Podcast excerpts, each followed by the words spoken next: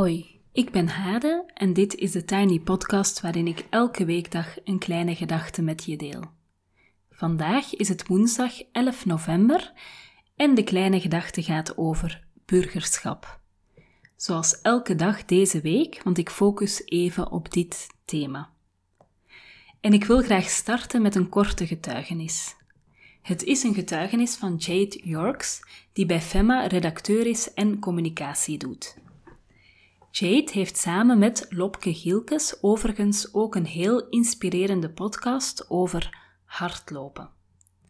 Deze podcast heet Loop uit de Red Race en gaat er voor mij net over hoe je je verantwoordelijkheid kan nemen voor je eigen gezondheid uh, niet als een extra dwingend to-do'tje op je grote, ellenlange to-do-lijst als vrouw, moeder, werknemer, uh, ja, neem it. Maar als deel van de zorg voor jezelf. Ik zet de titel van de podcast in de show notes en ik raad jullie echt helemaal aan om er een keer naar te luisteren.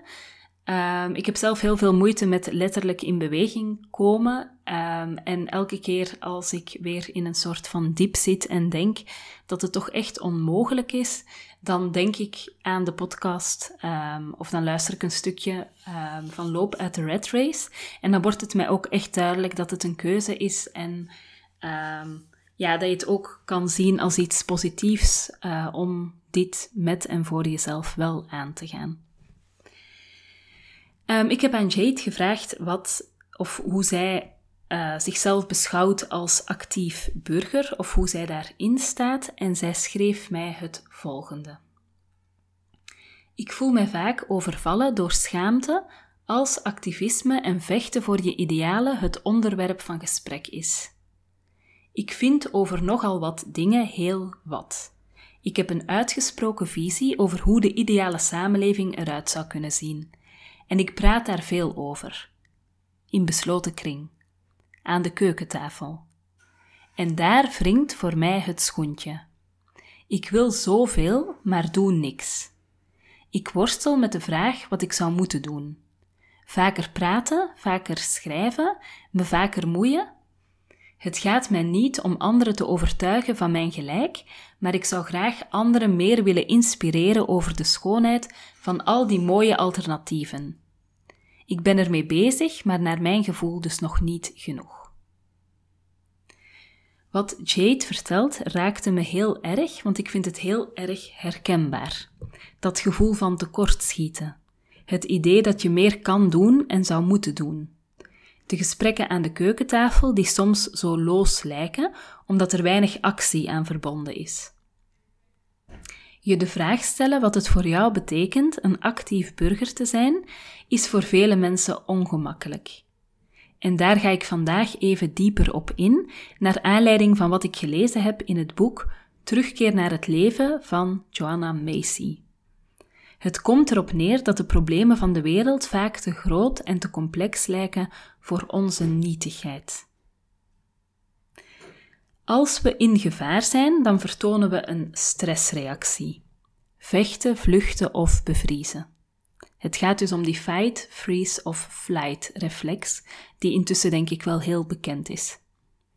Mijn stokpaardje is dat er nog een andere variant bestaat, een reflex die bij vrouwen voorkomt en die je to flock zou kunnen noemen, om in het rijtje met de effen te blijven. En een flok is een kudde. Het gaat dus om een kudde vormen of een groep vormen met elkaar, waarin bescherming en connectie ontstaat. Um, en dan moet je je zo voorstellen dat als er gevaar is, dat dan de natuurlijke neiging van vrouwen zou kunnen zijn dat je um, de kwetsbaren, dus bijvoorbeeld de oude mensen en de kinderen, in het midden van een kring plaatst en dat de sterkere uh, vrouwen daar omheen gaan staan, zodat zij met elkaar eigenlijk uh, ja, een beschermende laag vormen en een soort kudde, een geheel uh, vormen. Maar even uh, los, ik kan daar nog heel lang over praten, maar even los uh, van het vechten, vluchten, bevriezen of het vormen van een kudde. Um, want in Terugkeer naar het leven legt Joanna Macy uit dat de huidige gevaren waar we in de wereld mee geconfronteerd worden, gigantisch zijn en onbekend, waardoor die standaard stressreacties waarmee we ons in veiligheid brengen niet geactiveerd worden. Wat we dan wel vaak doen? De rolluiken naar beneden laten, wegkijken, ons bezighouden met andere dingen. En nu ga ik even een citaat van Joanna Macy uit de Nederlandse vertaling van het boek voorlezen. Dankzij ons verlangen naar afleiding kan een miljardenindustrie floreren en ons vertellen dat alles goed gaat zolang we in deze auto, zolang we deze auto of die deodorant maar kopen. We eten vlees van dieren uit de bio-industrie en consumeren massaal de producten uit de agro-industrie, terwijl we weten dat ze pesticiden en hormonen bevatten. We denken liever niet na over de gevolgen. Ook kopen we kleren zonder te kijken waar ze vandaan komen en proberen niet aan de sweatshops te denken waar ze misschien gemaakt zijn. We gaan niet naar de stembus. En als we dat wel doen, dan kiezen we voor kandidaten van wie we zelf nauwelijks geloven dat ze de echte problemen zullen aanpakken. En toch hopen we, ondanks alle ervaringen tot nu toe, dat ze plotseling zullen ontwaken en de moed zullen hebben om doortastend op te treden. Zijn we gevoelloos en cynisch geworden, voelen we ons niet langer verantwoordelijk voor wat er gebeurt met het leven op aarde. Einde citaat. Het lijkt alsof veel mensen apathisch zijn. Er zijn pogingen ons wakker te schudden, maar dat vergroot de neiging de, rollen, de rolluiken naar beneden te laten, want alles lijkt nog hopelozer als het in harde taal en op een confronterende manier gebracht wordt. Tijd dus om dieper in te gaan op onze pijn om de wereld. Het nieuws kijken is niet echt een fijn tijdverdrijf en zeker niet in deze tijden waarin een pandemie ons hele leven op zijn kop zet en de problemen zich niet alleen ver weg afspelen, maar ook in onze directe omgeving. En dat zorgt voor gevoelens van angst, woede en verdriet die onze dagelijkse emoties overstijgen. Verdriet om een verbroken relatie is van een heel andere orde dan het verdriet dat je kan voelen als je weet hebt van onomkeerbare ecologische schade, politiegeweld, dat levens van zwarte mensen kost of de golf van zelfmoorden in de culturele sector die verband lijkt te houden met de coronacrisis. Pijn, zo zegt Macy, is de prijs die wij betalen voor ons bewustzijn in een bedreigende en leidende wereld. Dan zegt ze: dat is niet alleen natuurlijk, maar zelfs noodzakelijk voor onze collectieve heelwording. Zoals in alle organismen heeft pijn een doel. Het is een waarschuwingssignaal bedoeld om herstelacties op te roepen. Het probleem is daarom niet onze pijn om de wereld, maar de onderdrukking, onderdrukking ervan. Door de pijn te willen ontwijken of sussen, raken we het spoor bijster. Of, in systeemtermen, we blokkeren de feedback en verhinderen daardoor doeltreffende reacties. Dus wat Macy zegt, is dat we, um, ja, dat wat er allemaal speelt in de wereld, dat dat ons um, overstijgt. Dus dat onze normale reacties op gevaar daardoor niet geactiveerd worden, omdat wat er aan de hand is te groot en te complex is. Um, voor ons als mensen.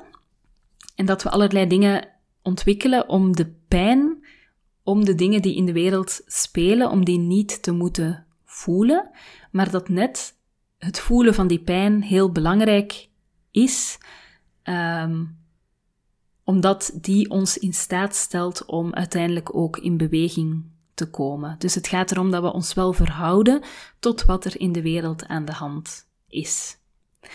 En morgen ga ik hiermee verder um, en dan gaan we het hebben over de manieren uh, waarop we die pijn om de wereld uh, proberen niet te voelen, omdat dat nu eenmaal gewoon een heel menselijke reactie is en heel, een heel menselijk mechanisme. Terwijl het voelen volgens Macy dus wel cruciaal is, want vanuit het doorleven van de pijn kunnen we in actie komen. En dan is de cirkel ook even rond met wat uh, Jade vertelde in haar citaat. Ik denk dat wat er daar aan de keukentafel bij haar thuis wordt besproken, dat dat eigenlijk niet zo gek is. Integendeel. Ik denk dat dat een manier is van je verhouden tot wat er aan de hand is in de wereld. Ehm, en ja, dat idee van we moeten dan in actie komen, we zouden veel meer moeten doen, maar op welke manier dan?